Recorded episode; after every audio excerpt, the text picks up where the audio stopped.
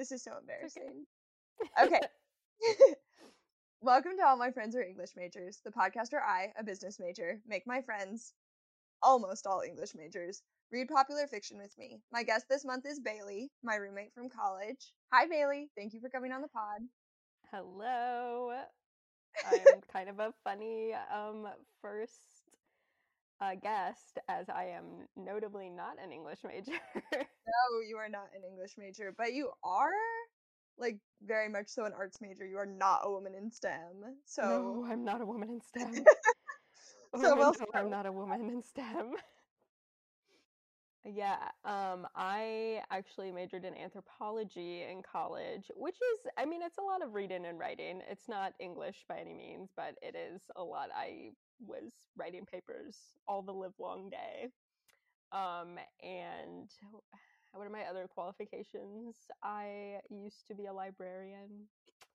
That's true. Um, You did work at the library. So that I feel like really just that's it. That's all I need, right?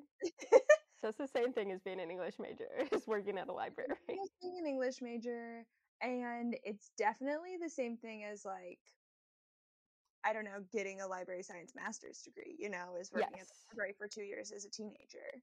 And I do agree with that as well. okay, so uh, the book that we read this month, we're gonna get just right on into it. Was the Song of Achilles. So the Song of Achilles is a retelling of the Achilles and Patroclus section of the Iliad. Um, we're going to start with a quick trigger warning. This book is about the Iliad, and in ancient Greek mythology, there is just a ton of rape.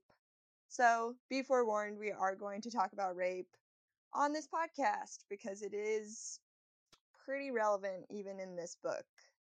Um, yeah, definitely um, goes along with a lot of our criticisms of the book. I feel like we should also mention that in advance. This probably is if if you really love the Song of Achilles, which I thought I did because I read it in high school, probably in like 2014, um, many moons ago, uh, and I thought it was like the best book I'd ever read. And then now reading it again for this podcast, um, I was like, kind of like, hmm, it's not the best book I've ever read.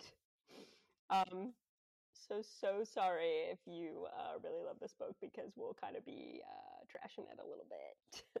Yes, that will be happening. I want to start, I think, by talking about why we started with this book. So, I read a lot during COVID, and I read anything that like Bookstagram or BookTok would recommend to me. And when doing that, I would read these books that people were like, This is the best book I've ever read. Read the plot, read this. This is so amazing listen to all these characters. It's so special. I have so many feelings. And like, yeah, the books did like bring up a lot of feelings. Like I was like this is sad, this is good, this is joyful, that sort of thing. But like I would finish reading them and I would be like, that? Like that's what we're talking about? And Song of Achilles is one of those that has been truly for the last decade because it came out in 2012 talked about as like a modern classic and like one of the best books people have ever read and i just ooh i really disagree. I think um it's really important and special that there was like a gay love story like present and popular and this is probably one of the like first in the aughts like really special pieces of media but like i think maybe we as readers should ask for better That is valid. It is. I mean, I a winner of the 2012 Orange Prize for Fiction is like real big on the cover of my version of the book, and uh, that is something that I was going back to a lot. And that's also a lot of um, the criticism on you know like Goodreads comments and stuff like that is like winner of the 2012 Orange Prize for Fiction. Come on. um, but I mean, it definitely it is representative, I guess, of a lot of popular gay fiction. Um, it's it's sad. the main spoiler alert: the main characters die. it is, like I said, representative of of a lot of gay fiction, but I think as as Tucker was saying at the beginning, um, it's possibly not it, it shouldn't be representative in our opinion of like what gay fiction should be like we deserve better. But also i think it you know we have to keep in mind that um it's literally just fan fiction of a like thousand year old story. So that is something that you know obviously not a ton can change about it but we're going to start by reading the back of the book and then we'll go into who the characters are and we thought we'd give you also like a little summary of the Trojan War for those of you who are not up on it. Um, so I'm going to start by reading the back of the book. The top of the back says, A tale of gods and goddesses, kings and queens, immortal fame, and the human heart. Achilles, the best of all the Greeks, son of the cruel sea goddess Thetis and the legendary king Peleus, is strong, swift, and beautiful, irresistible to all who meet him. Patroclus is an awkward young prince, exiled from his homeland after an act of shocking violence. Brought together by chance, they forge an inseparable bond despite risking the god's wrath. Okay, the god's wrath? You mean Achilles' mom was mad? She wasn't even a goddess, she was a nymph. Anyway. Damn.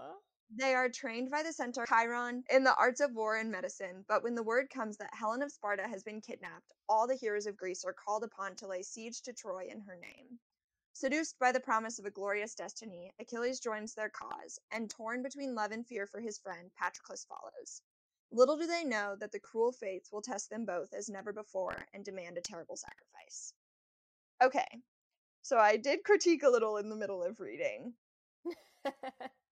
I think we just need to read the back and accept that it's like fan fiction. Yeah. And like both of us have read a lot of fan fiction. Uh, yeah, ad- admittedly so. Outing myself as an avid fan fiction reader. Yeah, listen, some fan fiction is literally so good. It it really is literally really so good. But, it. but with like Achilles and Patroclus and this story of a war, like so much can really be done with that and with conversations about like cruelty and death and like there's so much to learn from the Iliad that it's kind of almost disappointing for it to be like broken down just into like big strong Achilles was loved and loved weakling little Patroclus, which is essentially what's other qualms I have with the back of the book is the idea of Patroclus following Achilles to the war, um, which I think we need to talk about how the Trojan War starts before I can get into my beef about that. Mm-hmm. So basically, Helen is a daughter of Zeus. He did sexually assault her mother. No matter, like he basically roofied her, but in like a apparently sexy godlike way, so it wasn't rape. All right. Um, and she is the most beautiful woman in all of Greece. She's the son of the king of Sparta and every king of Greece comes to Sparta to vie for her hand. And they look about the room and they realize that if one of them just tries to win Helen's heart or hand, that there will be a war over her then. So Odysseus, who is often referred to as the wily Odysseus, walks to the center of the room because he didn't actually want to marry Helen. He wanted to marry her sister Penelope. Um, and is like, here's what we'll do. Helen will choose her husband, and then all of us will sign an oath to go to war if Helen is ever taken from her husband. Which way to just like hit the nail on the head with that one. Odysseus was like, that's probably gonna happen. Yeah, I mean, he's smart. He's the favored. You can't say son of Athena because Athena was like famously, I think, or is only Artemis one of the virgin goddesses, or what? What's the what's the historical debate on Athena's virginity? Wait, is Athena the one that like just births people from her forehead? Or is that how she was born? Was from That's how she was born, and in the Percy Jackson books, you know, excellent mythological literature.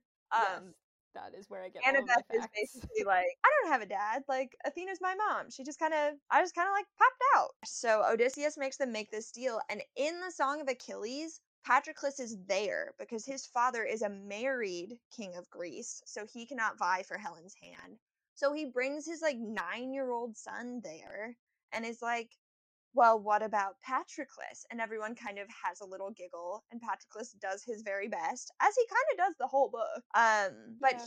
he is pulled into this oath. So for the back of the book to say that Patroclus follows Achilles to the war, like Patroclus is honor bound to go to war.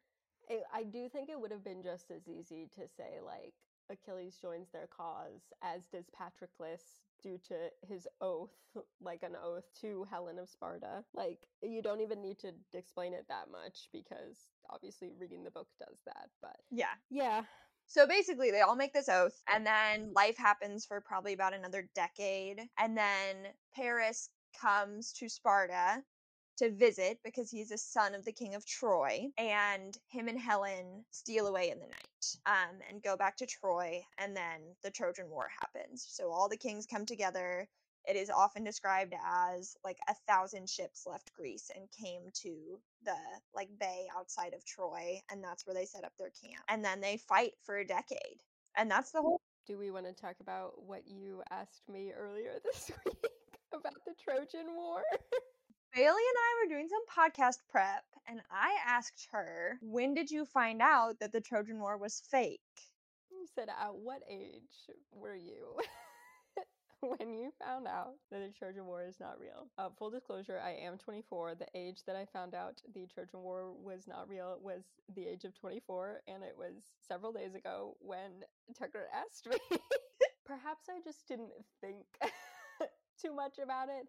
I just, I guess I assumed that the war itself was real, but I was aware that the characters, like, I knew that Odysseus, I knew Achilles, I knew Patroclus, I knew Agamemnon, I knew all of them were not real. Question mark.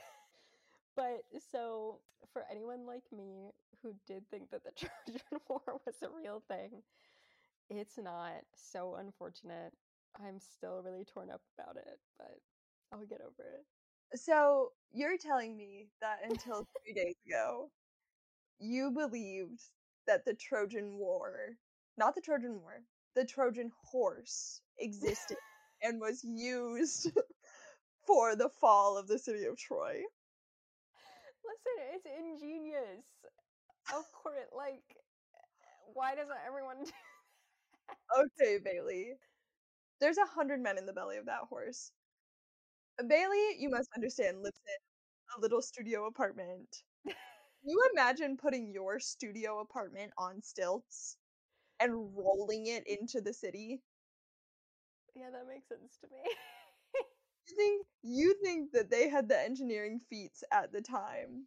Like I get that they had Odysseus and that the hand of Athena was upon him, but like girl. Here's my question. Why then did I like always see in like books and stuff like this imagery of the Trojan horse and like how it would have worked, but nobody's saying actually this isn't real.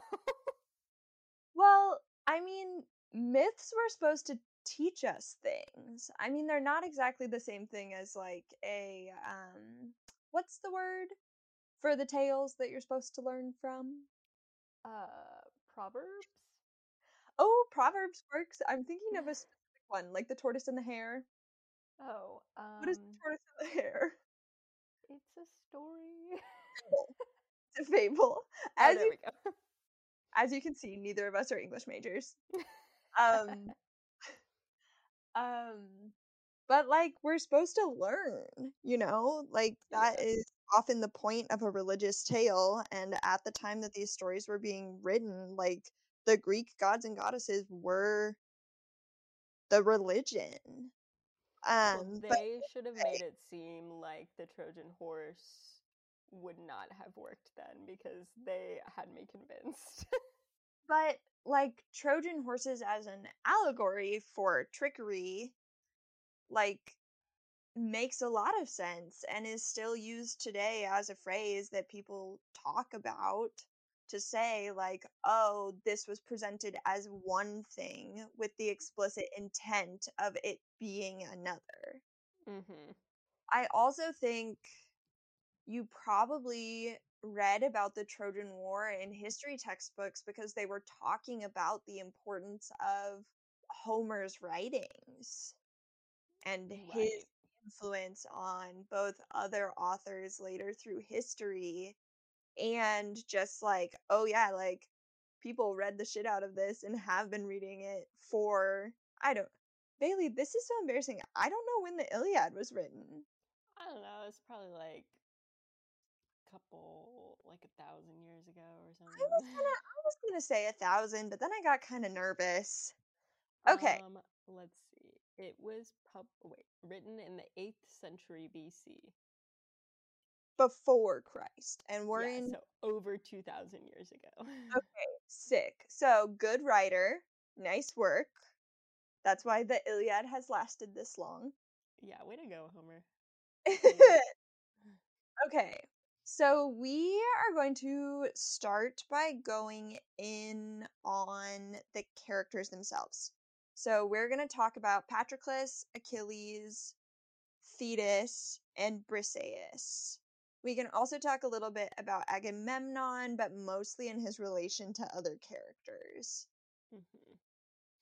We just felt like these were the the main folks that we uh, obviously show up in the story, but also that we have specified beef with. I also will say, um, I personally have been doing a lot of reading of other books about the Trojan War, especially rewritten versions, which I am happy to recommend to you all in week four of the podcast. You're going to have to keep listening. So sorry. Um, and all of those books that I've read beyond Song of Achilles, the characters are so filled with depth and you understand why they're making the choices they're making and there's reasons beyond well i'm obsessed with achilles of course i'm going to do this mm-hmm. Every single one of these characters felt like they had like two character traits like patroclus loved achilles and was a weakling achilles loved patroclus and was both prideful and the best warrior in the land Thetis hated Patroclus and like loved her son. loved her son. And Briseis, which we looked up how to say it, but I'm not feeling confident. I was listening to the audiobook and they said Briseis, so Briseis. That's something. We're gonna get it, ladies and gents. um Briseis was a slave and like that's about it. Like loved Patroclus, which we we can talk about that because I think that Briseis did love Patroclus, but like for Madeline Miller to twist it the way that she did was ugh. Mm. Mm-hmm. Okay, so let's start with Patroclus. He is the um, narrator of the story, so everything is from his point of view. Um, and that I think was a lot of the downfall of this book. To be fair, I don't know. I mean, I guess it could have been written in third person and maybe that would have made it better, but I don't know who else could have narrated it if it were to be written in first person. I think it makes sense that Patroclus is the narrator. I just wish he hadn't been written the way that he was. Mm-hmm. Why is this man who was a warrior in his own right made into this like weak little boy who's like only brave thing he did what like two brave things in his whole life. He left peleus's court to follow achilles to pelion to train with chiron mm-hmm. and like followed achilles to the trojan war. Those are like the two choices he ever made and both of them were to follow achilles. Right and i guess like if you wanted to add a third one it could be him going into war because Achilles didn't want to fight. Uh, which, oh, ooh, we'll talk about that. I count that. That's so true. Yeah, and uh, he was like, "I'll be Achilles because I don't want the love of my life to seem like he's making a terrible decision and um, not have all of this glory that he's been destined to have since birth, since before birth." So I also like to think I also like to think that he made that decision because he couldn't stand to see the Greeks dying any longer. Mm-hmm. Like Patroclus may not have fought with them, but he cared for them when they were injured and he became friends with them in the camp. And so for him to see, I don't know if you can call them brothers in arms because he did not fight in the war, but he did like care for them and did not want to see more of them die for Achilles' pride. Mm-hmm. It was, I mean, it was like technically the first quote unquote family he ever had that he felt like probably like cared for him more than just like, you know, the way that Chiron did. Yes, His I father didn't. perhaps the only father figure in the whole book. I mean, King Yeah. Peleus was not the worst dad. Yeah, the bar is low in ancient Greece. So I think the thing that's attracted to people about Patroclus is his like obsession with Achilles, the way that I think that we have become obsessed with the idea of people being each other's person, and that is what romance is. And like Achilles and Patroclus have such an uneven power dynamic. Like I can't imagine seeing their relationship as a healthy dynamic because Achilles like it really feels like Patroclus is a hanger on the entire book. Mm-hmm. I also really had beef with the fact that he was such a weakling. Every single man in Greece goes to war. Like there there is no one left in the Greek homeland. There are old men and there are young boys. Every single able-bodied man who wanted to went. And even the ones who didn't want to went at the behest of their king. So for Patroclus to be able bodied, because he is able bodied, and to Mhm. not fight in the war, like, I can't imagine him having camaraderie with all the people in camp because I think they would have hated his guts. Yeah, it I mean, I guess because he has this a role of being a medic, like perhaps that is a good enough reason. I don't know. Like obviously I'm not a Greek historian. I don't know if medics also fought in the war at the same time, but like perhaps that does give him a pass, but he wasn't like there were like several years I'm pretty sure where he was just there in Troy where he was like straight up not doing anything. Okay, yes, that's another beef I have with this book is the timeline is so unclear. Yeah. Like, really? The Trojan War is 10 years long. It's 10 years long. And so every once in a while, if you blinked, you missed it, she would be like, and three years passed. yeah. Seven months later. It really is like uh, as I was listening to the audiobook yesterday and suddenly they were just like 27 and I was like what is happening? Since when? How do you feel about the fact that there's no homophobia at all in this book? I again, not a Greek historian. I like to think that that's like vaguely historically accurate. My only other knowledge really I have of like Greek gays is technically I mean I guess technically Alexander the Great is not Greek. Um, but him and Hephaestion are gay as hell, and they compare themselves to uh, Achilles and Patroclus, like notably in life, and that like I don't know, they were wild back in the day. So I feel like that's accurate, but you know, Madeline Miller. Can we talk about how Madeline Miller spent ten years writing this book? Oh my gosh. Writing a book does take a really long time. This is an award winning book, it won prizes. And I think we have to go back to the point we made at the beginning. Like, should we not be asking a little bit better of our media? Like, should we not be asking for the writing to be a little better? I think that the there are quotes in this book that are beautiful, that are applicable to many love stories and are like, oh my gosh, I've been seeing Song of Achilles Tumblr posts since I was like 15. Oh yeah. People love this book and love the way that love is described in it, but the way that love in, is described in it and the actual love that you see in this story are not the same thing. Mm, that is so true. Yeah, it's it's like I don't know what she was doing. I was gonna say like it's like she knew what she wanted a love story to be, but chose the wrong characters to portray it. But I don't even know if that's true. I mean, I feel like she could have made them less terrible as main characters, but I don't know. I maybe that's the whole point is like Achilles is really supposed to be like kind of the worst and that's like like let's let's move to talking about Achilles. Achilles is a demigod.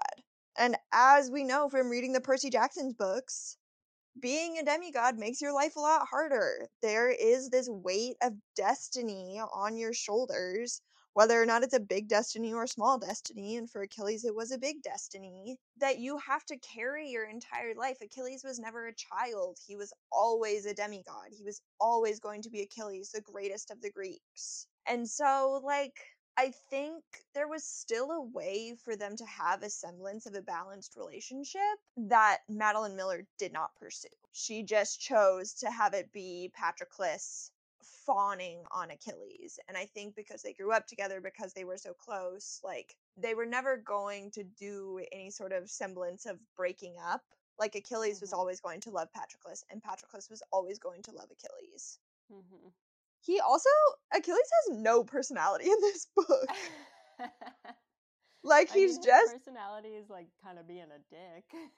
he's he's hot, he's prideful, and he's really good with a sword. Yeah. He's got great feet. oh god. Patroclus really does talk about his feet so much. Well, and here's the other thing. I'm so sorry. No one had beautiful feet at this time. They are all wearing sandals. They're all walking in the dust all the time. Like, they're in the Greek camps. There is shit everywhere. Like, they there is no plumbing. They are living in camps. Men are disgusting. They will piss anywhere. True. Like no one had beautiful, clean, oily feet. Like there is no reason for Patroclus to like just be like, "Oh my god, Achilles, his beautiful feet, his beautiful face." Like feet listed first. Very strange choice from Madeline Miller. I guess oh yeah, I guess I don't know if that's a Madeline Miller thing or if that's like a um Greeks were really obsessed with the feet. I do think Patroclus just had a foot fetish because I do not like. Does Achilles ever wash Patroclus's feet? Um, I don't think so. Once. Okay. I will say the only time that we see Achilles showing physical care for Patroclus, well, there's once at the beginning when he lies to his his dad about Patroclus and him hanging out, and that's why Patroclus mm-hmm. wasn't at his little sword lessons. Mm-hmm. And when Patroclus, when they first land in Greece, Patroclus does try to fight, but he's such a nightmare. Achilles just spends the whole time killing the people who are trying to kill Patroclus. Oh yeah, that's so lit. it okay, actually, yeah, that's kind of hot, but but like also Patroclus is really just like watching Achilles like do the dance of war. Like he's not even trying to defend himself because he's like, "Oh my god. Like this is what Achilles was made to do, was to fight yeah. in the Trojan War." Again, Achilles fighting and he's hot and that is it. I will also say that like Achilles does some really messed up stuff to not go to the war originally. So I guess we should tie in Achilles' mom now. So Thetis is the mother of Achilles. She is a nymph um she is given to king peleus by the gods but he like kind of seduces her but mostly just takes her prisoner for a year in which because she's given to him as his wife by the gods like she can he just like gets to rape her because marital rape is not a thing that exists in the time of ancient greece but like thetis goes through a year of like something that is undeniably traumatic. And at the end of it, the only thing that she wants to keep from that time is Achilles, her son, who is to bring himself and through that her all of this glory. But she basically spends the entire book just being a huge bitch. Yeah, and like I was thinking about this as I was reading the very end yesterday. I it occurred to me that I mean, I'd probably also be a huge bitch to all of humanity if they did nothing for me but assault me for a year and um the only thing that came from it was your son who I mean at to some degree she must have some sort of like I don't know, issue with Achilles being half mortal. Like I feel like that I don't know if that's something that like I would be able to get past that like my child is also half of this man who raped me. I will also say she was pissed that he was half mortal because she was like, You are going to put me through this and then I'm going to have to watch my child die. Like, fuck Mm. you. Like, what Yeah. what is my purpose of being here? And I will say, I don't really like how Madeline Miller portrays any women in this book. And I Mhm. get that this is a gay love story about two men, but I kind of find of like kind of like shocking and upsetting that like there is no sort of conversation or like feeling of care from any of this the men in these books towards the women. And when there is a feeling of care given, which we could say happens with like Patroclus and Briseis, like it's in such a strange Stockholm syndrome syndromey like way. It ooh, I have a lot of feelings about Briseis and the way she's Mhm. portrayed in this book. And if you actually want to read about Briseis, a very good book is The Silence of the Girls by Pat Barker. That is written from Briseis's point of view, especially in those integral integral days when she is both taken into Achilles' camp and then later taken by Agamemnon. You should definitely read that if you actually want a good portrayal. Anyway, I know I wasn't supposed to give book recommendations yet, but truly Madeline Miller really pissed me off. But anyway, Thetis. Let's go back to to the mom in question. she spends this her only character trait in this book is hating Patroclus and loving Achilles. Mm-hmm. Are we really going to call that a well-rounded character? No, because we're not going to call anyone in this book a well rounded character. So I guess it's like true to how the story is written. I will say, at the vi- I did cry two times in this book. They were both at the end. Yes, twice. two times in this book. One is when Patroclus dies. I just couldn't help it. I don't know. Even though I didn't care about him as a character, it was still sad. Um, and the second time is literally the very last page when, um, you know, Patroclus and Achilles have both died at this point, but um, Achilles' son, surprise, has one, um, will only allow his grave to have Achilles' name on it, even though Patroclus and Achilles are both, um, their ashes are mixed together in their urn. So romantic.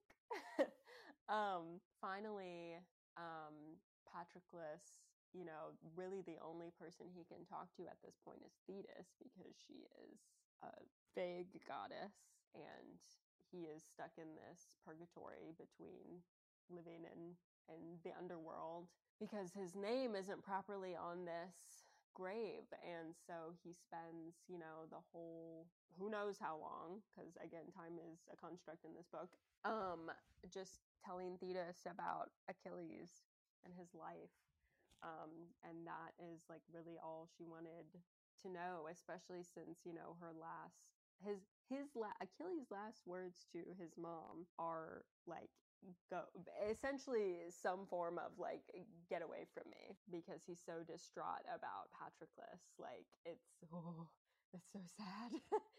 So you know having that like image of your son who you've spent your whole life loving so much um be soured at the end of his life uh is sad.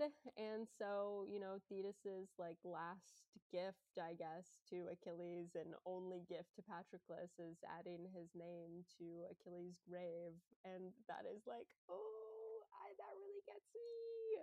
It's like she did that for him It is very sweet that she did that for him. It is Yeah. like perhaps a final act of a mother's love, which is Mhm. supposedly this like unbounded thing. to give her son one last gift, like beyond the grave, Mhm, because it's all that she can do for him anymore. mhm. Um, let's see. I also think that we should talk about the fact that she thinks Patroclus like is not worthy of Achilles' love or even his companionship.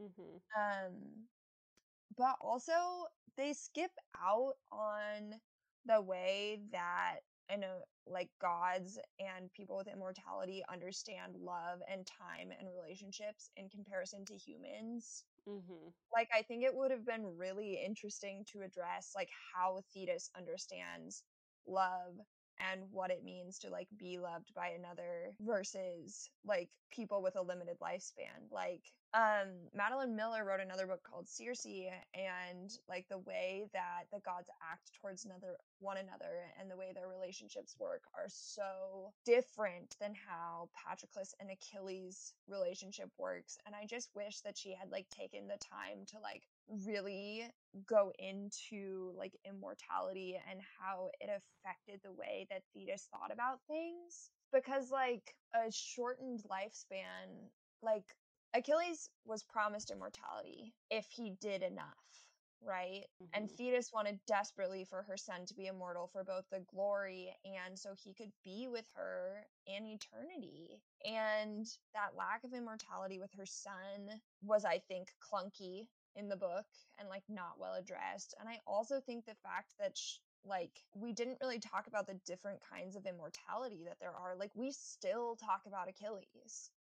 And Mhm. like perhaps that is what the prophecy that Thetis heard was about.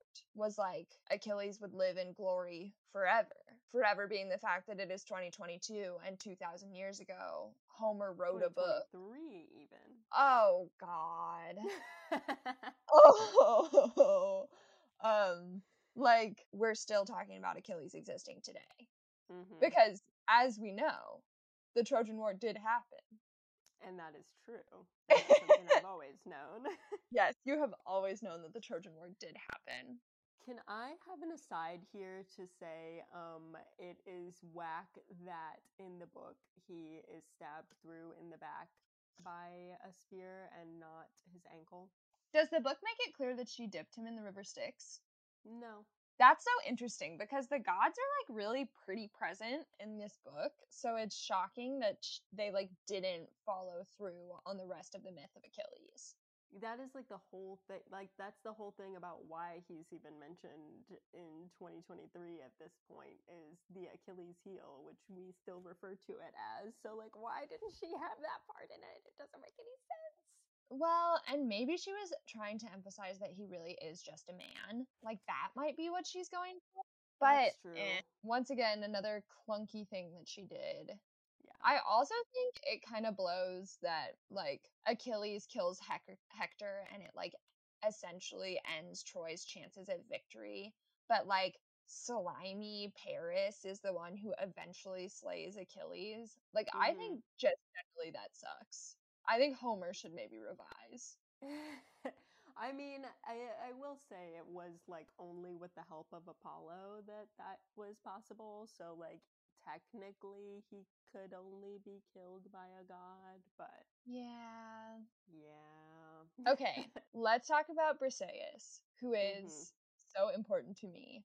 So in in the Iliad and in other rewritten versions of the Iliad that I have read, um, Briseis is the queen of a town in the Trojan countryside. Every man in her family is killed, and she comes to the camps, the Greek camps, pretty late in the war.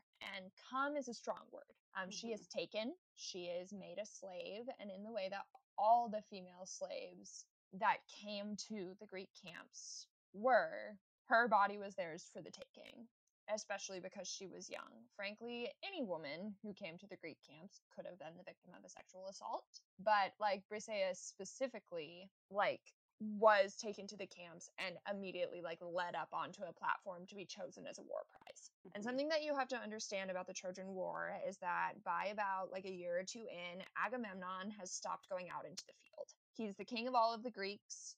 He sacrificed his daughter in front of his wife to true, that was be whack. able to get oh, whack, dude um to be able to get a fair wind to be able to sail to, sail to Greece because he had pissed off the goddess Athena and she required the sacrifice of a virgin.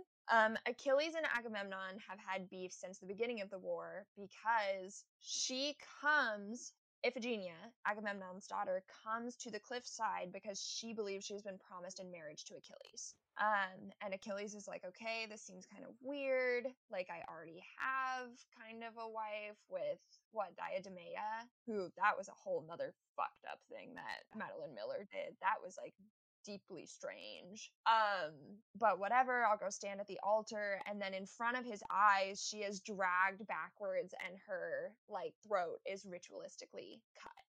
I mean, but they had beef even before that to when you know achilles first showed up he wouldn't bow to agamemnon who was supposed to be you know the general of of this war Yeah. the king of the greeks Well, and that is so interesting because like Agamemnon and Achilles, like Achilles really did volunteer. Like he was not a part of the agreement. hmm So I think Agamemnon's pride and Achilles' pride were always going to clash heads. But anyway, in the actual Iliad, Briseis does not come into the war until many years after Agamemnon has stopped going out into the field. But Agamemnon, as the king of all of the Greeks, is like, well, here's the thing I deserve first pick. But before he can choose, Achilles basically says, oh, wait, no, I'm so sorry, I'm getting confused. Chryseis is also up there with Briseis. I guess it would be Chryseis. now who is chryseis Chryseis is a Trojan girl who was leaving to visit her lover in the countryside. Um, and the city of Troy has been besieged for at this point almost a decade, and you were not allowed to leave the walls. And she was captured by the Greeks, and she was the son of one of, hmm, the daughter of one of Apollo's priests. So she is chosen by Agamemnon. She's very young. She's like 14. Um, and Agamemnon is not a kind man and she is sexually assaulted etc etc and briseis who is by all accounts like more beautiful than chryseis is taken to achilles camp. Cue a couple of months later her dad the priest made it out of troy and comes stomping down the beach and is like please give me my daughter chryseis back. And agamemnon is like no she's my war prize that i earned and that pissed a couple of people off because they were like, You earned, you earned her. But anyway, he says no. And something you have to understand about Apollo is he is the god of the plague. So the priest of Apollo basically calls upon his god and is like, Bring a plague down upon the Greeks. And it is a nasty, nasty bug. They like bleed and vomit from the mouth. They die within like 24 hours. It rips through the camp. And Agamemnon is basically like, um, I pretend I do not see it. I do did not understand what's it. happening. And eventually they're like, Achilles goes to him and is like, What the fuck are you doing? You are killing us. Give the girl back. And Agamemnon is like, Fine, I'll give the girl back. But for you to come to me and say that is so insolent. And I'm only doing it because I thought of it first. And because I had to give my prize back. Because you chose Briseis second, I want her. So he takes Briseis, and Achilles is pissed. This is all in the Iliad. This is Mhm. not in the Song of Achilles. Let's be very clear about what happens in the Song of Achilles, being very different than what I'm describing right now. And this is what starts the conflict between Achilles and Agamemnon. Achilles quits fighting, he refuses to fight, and then Briseis being taken by Agamemnon is what eventually causes the death of Patroclus at the hands of Hector, and then the death of Hector at the hands of Achilles, and then after he kills Hector, he just goes feral and eventually is killed by Paris. So she is the like tipping point is Mhm. Briseis being taken by Agamemnon. So in the Song of Achilles, Briseis is like one of the first war prizes in like the first month. Uh-huh. And the only reason that she's taken into the camp is because Patroclus looks at her and he's like, Achilles, look at her. She's scared. We have to take the women into our camp because the way that we rape these women who are slaves is going to be so much gentler than the way that those other men are eyeing her. uh-huh, And uh-huh. so they take Briseis into the camp, and it becomes like this perfect little commune where Yeah. like Achilles and Patroclus are lovers and Briseis is just like, don't worry, I'll learn Greek and then I'll help make all the other female slaves more. And then, like, eight years in, they've all been living together that long in their perfect little, none of these women are slaves commune. And like, some of the women are pregnant and everyone looks happy and proud and are building this little, these little families.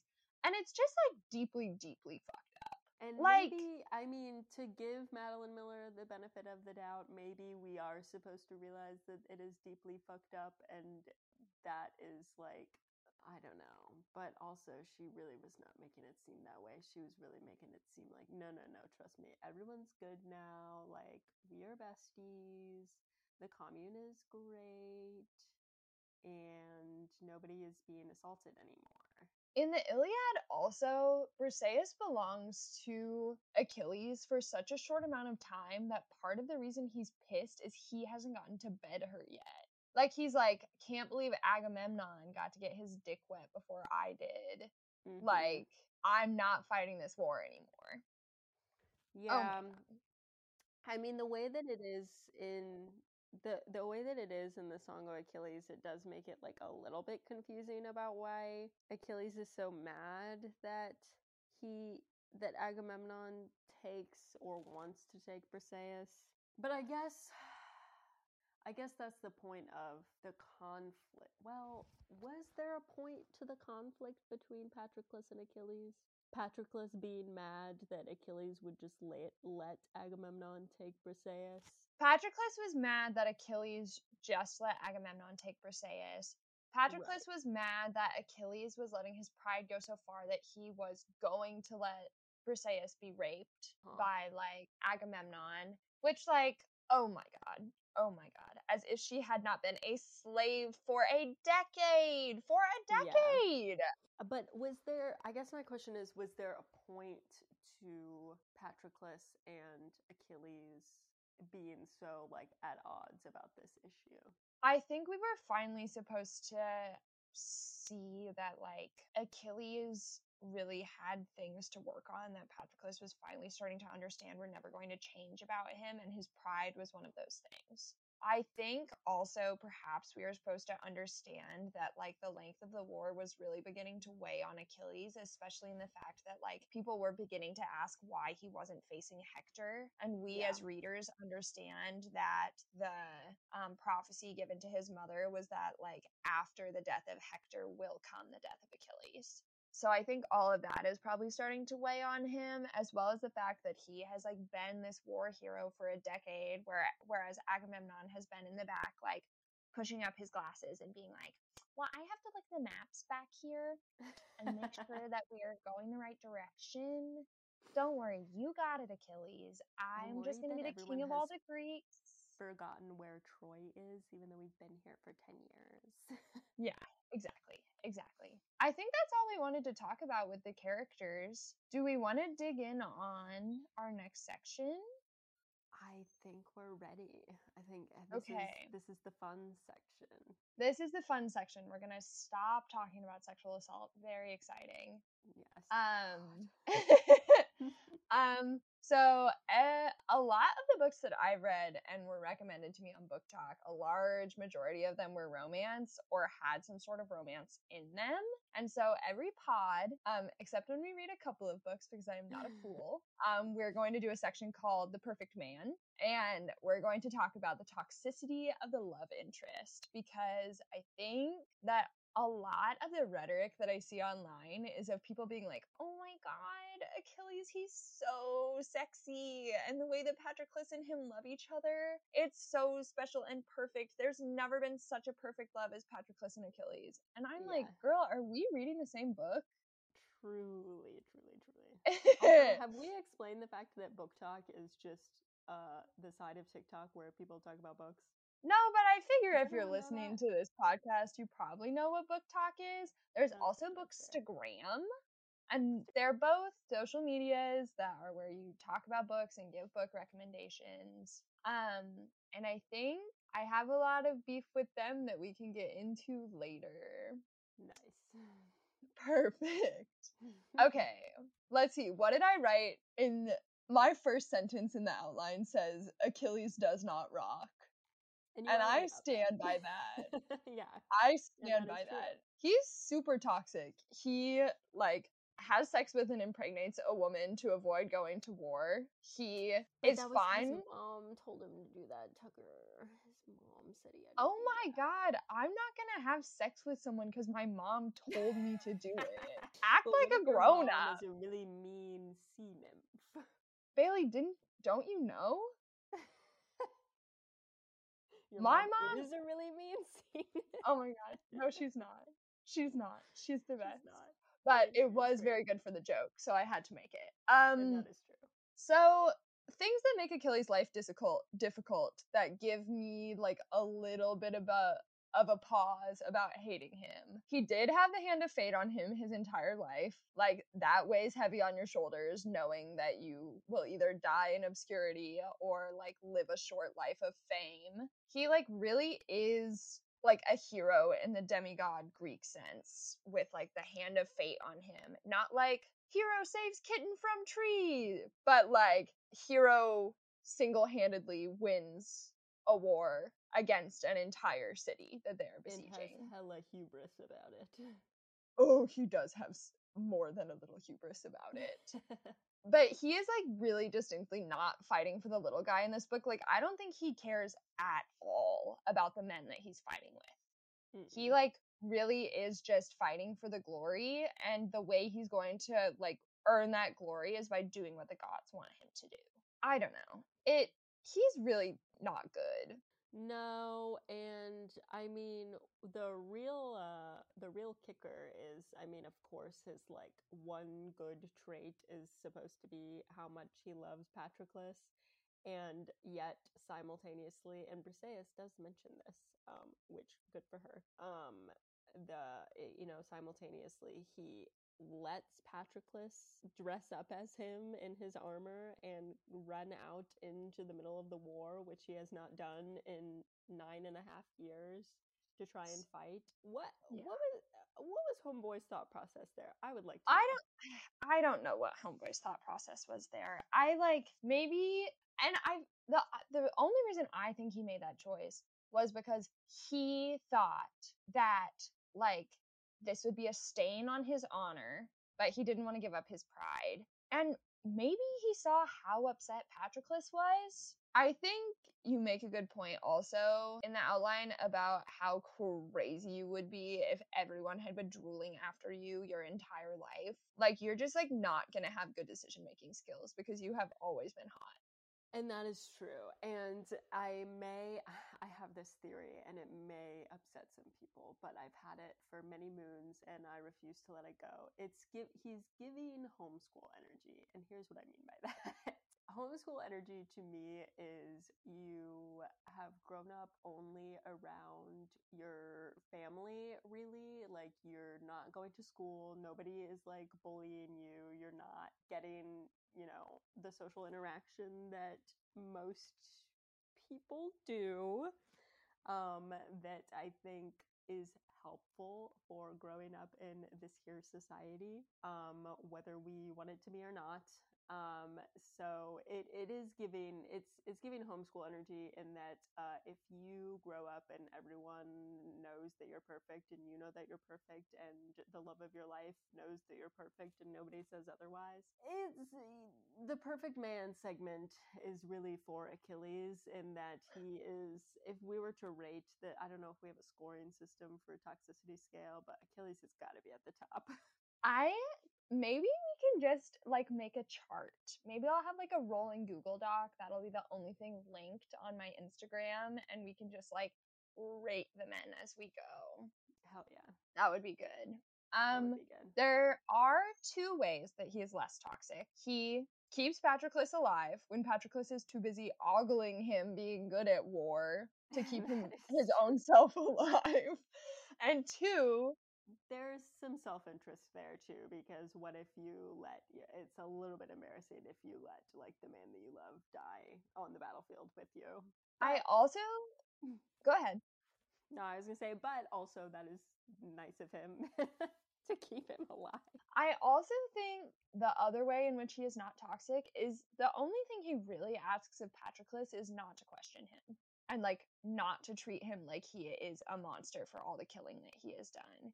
He never says like to be worthy of me, you must be like a warrior of my own right, which I think is kind of sweet. But yeah, mostly I am like homies, you're bad for each other. I guess it. Uh, I would. I would argue that like the second thing that he does is that he and who knows why this is the case but he cares for patroclus more than anyone else obviously. He like won't even look at anyone else the way that he looks at patroclus.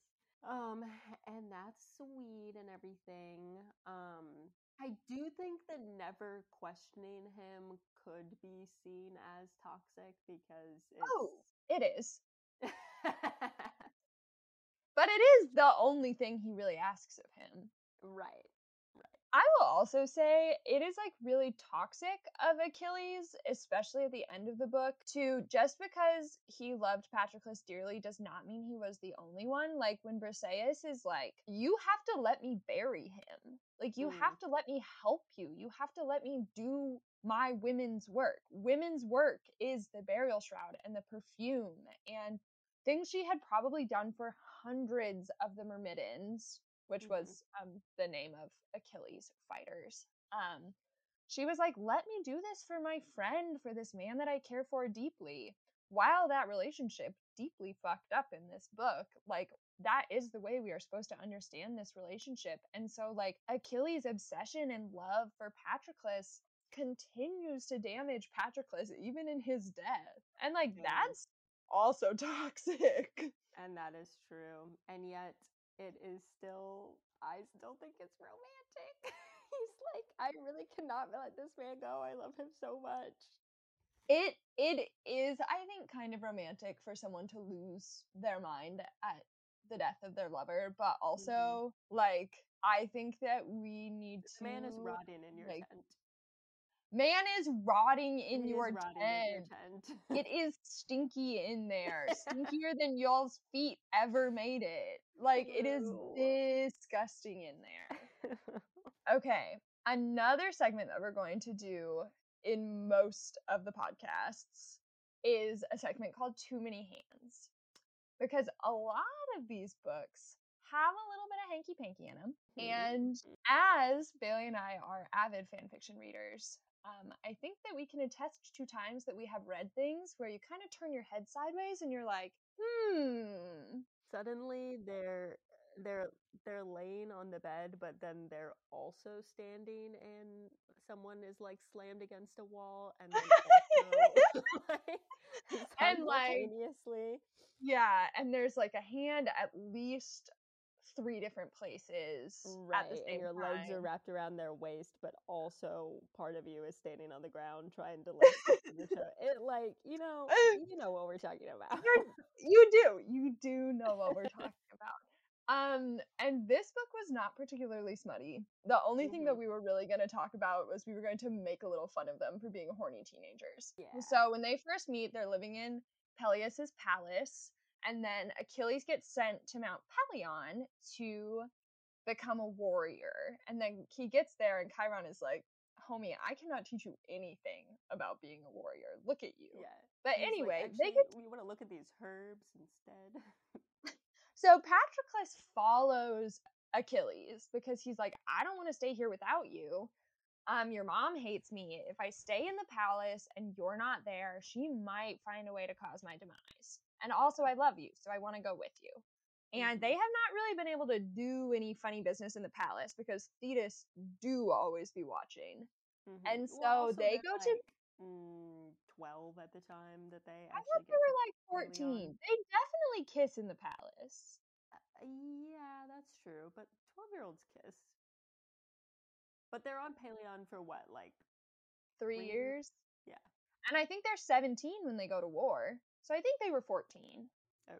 But anyway, they're on Pelion, and then Thetis comes to visit, and she's really pissed that Patroclus is there. And then through a couple of conversations, um, they find out that Thetis can't see them on the mountain. And when Achilles tells that to Patroclus, they immediately like are in this cave by themselves and they look at each other and then are just like immediately getting after it. They're like, we will be fucking. we have to be. Uh, and that is a Quartz cave. so funny and i think very akin to teenage horniness where they're like oh my god we're in the house by ourselves Mom, isn't my parents aren't home? Come over. my parents aren't home come over also known as my mom can't see us on this mystical mountain where we're being trained to be warriors yeah, let's go fuck in this horse cave. And like the Are we worst allowed part to swear on this podcast? um yeah I- Okay, lit. that's we fine have been. we also we have been so the other thing that i will say that is so embarrassing is chiron knows oh yeah. Oh, so i think also the lack of teen shame is very funny that is funny. Good for. Okay, so that's kind of what Too Many Hands is going to be.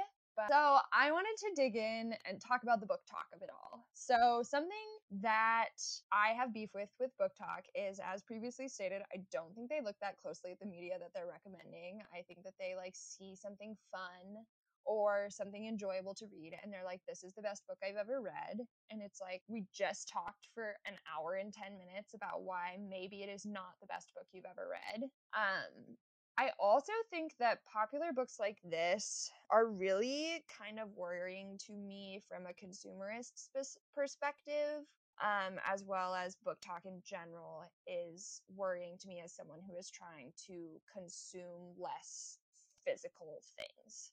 No, it's not even um, centered around BookTok. I feel like the entirety of TikTok, as someone who loves TikTok, unfortunately, I do feel like the entirety of TikTok is very based around consumerism and, and trend culture and buying, you know, the next newest thing to to catch up with with everyone else. So it's an issue.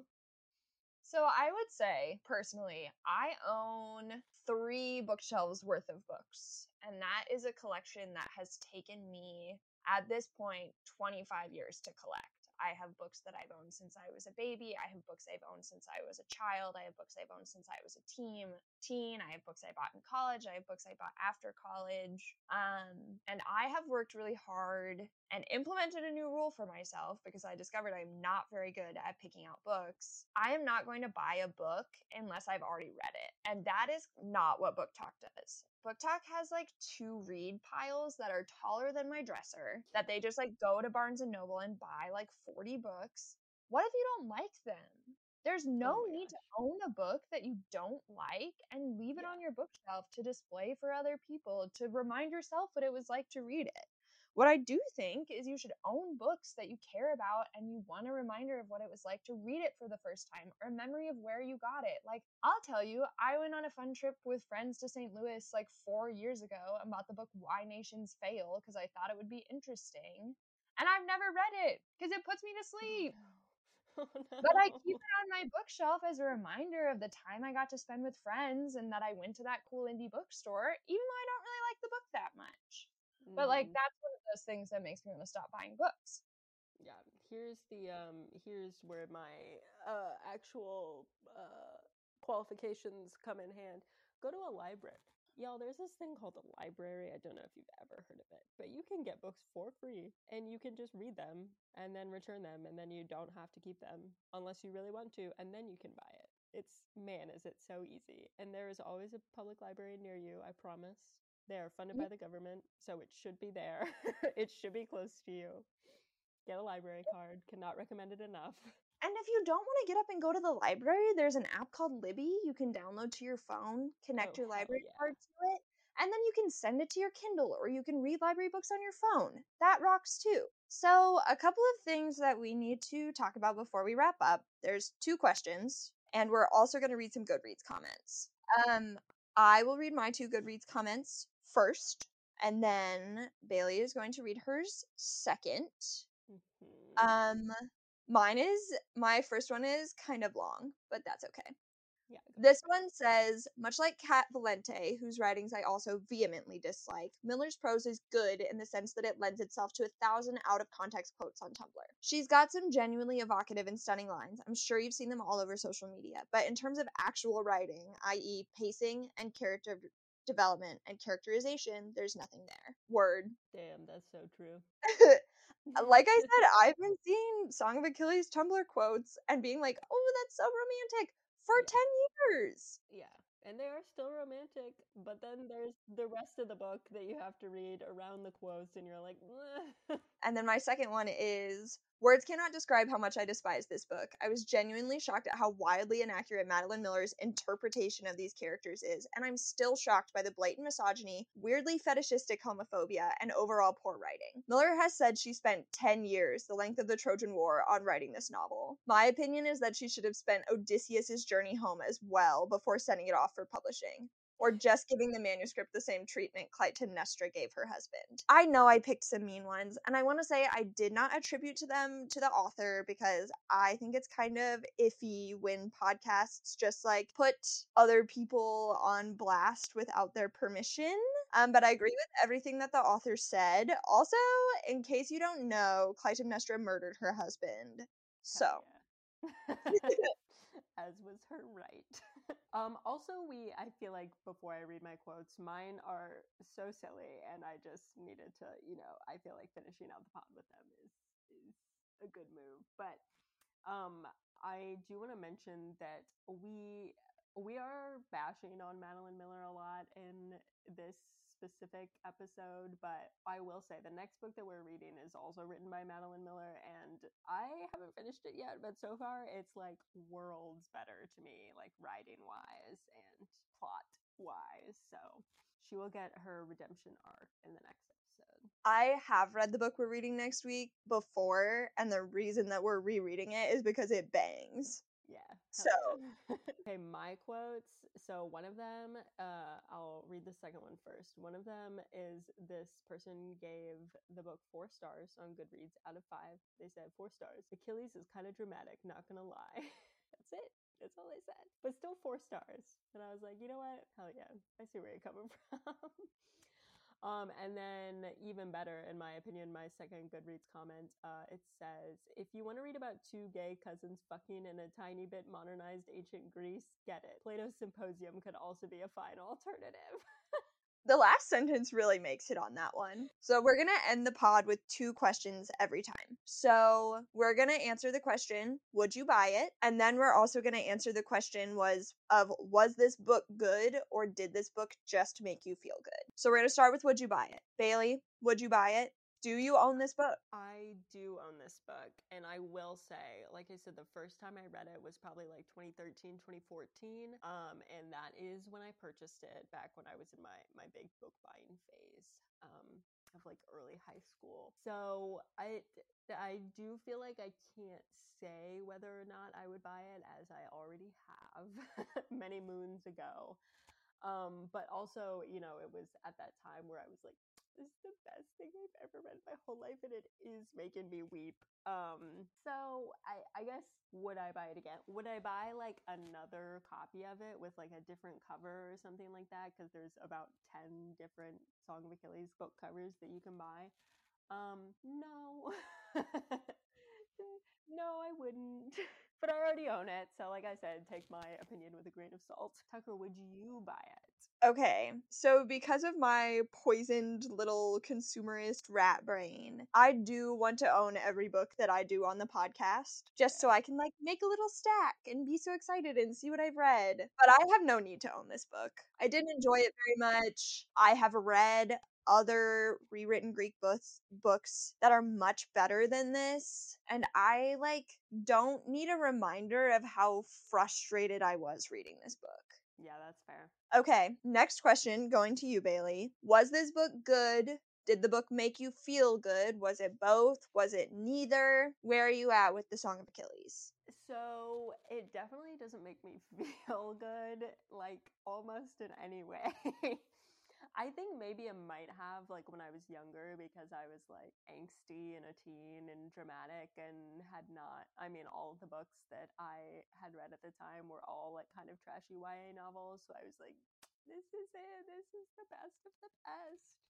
Um was the book good? I mean no. Um I will say it. Can I introduce the next book? Yeah. As a comparison, so next month we've already mentioned it, uh, or next month, next week, um, we're going to be talking about Madeline Miller's um, other book that she's written, Circe. And I have I think I'm only on chapter six right now, and it I've already texted Tucker about it and said, This is crazy. This is like worlds better. Like I can't believe that this is the same author. Um, even because it is like comparatively speaking so good. um, so I think that uh this book i might have said that it was good like a few years ago and i might have said that it was good even like a few days ago um but then you know comparatively speaking i'm like damn actually this book sucks. Okay. what about you? Did you like it? Did it make you feel good? I don't think this book was good and i also don't think it made me feel very good. Mm-hmm. I the ways in it would in which it did not make me feel good. I want to consume better media than this. I want collectively as a whole for us to like better media than this and to promote better media than this. I don't want this to be the definitive work on like the perfect gay love story. right They're not good for each other. yeah Um was this book good? Um pacing was poor, plot was poor, character depth Plot was could have been poor. good. Plot could have been good. the iliad is good Let um, Homer go off. homer go off madeline miller stop but the prose is excellent. mm, hmm Like, am I using the word prose right? Guys, I am not an English major. I don't know if you knew this, but we are not English. but the book ends the final line of the book after patroclus's name has been written on achilles grave so that he can enter the afterlife the final line of this book is in the darkness two shadows reaching through the hopeless heavy dusk. Their hands meet and light spills out in a flood like a hundred golden urns pouring out into the sun like that is great. that's beautiful she That's wrote some so beautiful lines Hell girl yeah. write some poetry Yeah. just like write a couple of poems about Patroclus and Achilles. That would have been better. Yo, you're so right. Oh my god. Madeline Miller, come on the pod. Oh, on the pod. We were so. I'm sorry. okay, actually, we're gonna wrap it up because Okay, it has been an hour and a half. On, uh, follow us on Instagram and Twitter. Oh yes. Um, I will do my little bit. So follow us on Instagram at English Majors Pod. Follow us on Twitter at English Majors Pod. No I because English Majors Pod was too long. Um, you can also send me an email if you hate my guts for how I just talked about Song of Achilles Yeah, at would love to um, read that. EnglishMajorsPod at gmail.com. And thank you guys so much for listening to our inaugural episode. Um, I'm Emily Tucker. Depending on who is on the pod with me, they will either call me Emily or Tucker. It's kind of Yeah, anyone's guess. that. no, that's okay. Um, and thank you so much, Bailey, for coming on. Um, she will be back for the next three weeks to finish out Greek Myth Month with me. And this has been All My Friends Are English Majors. Thanks for coming on.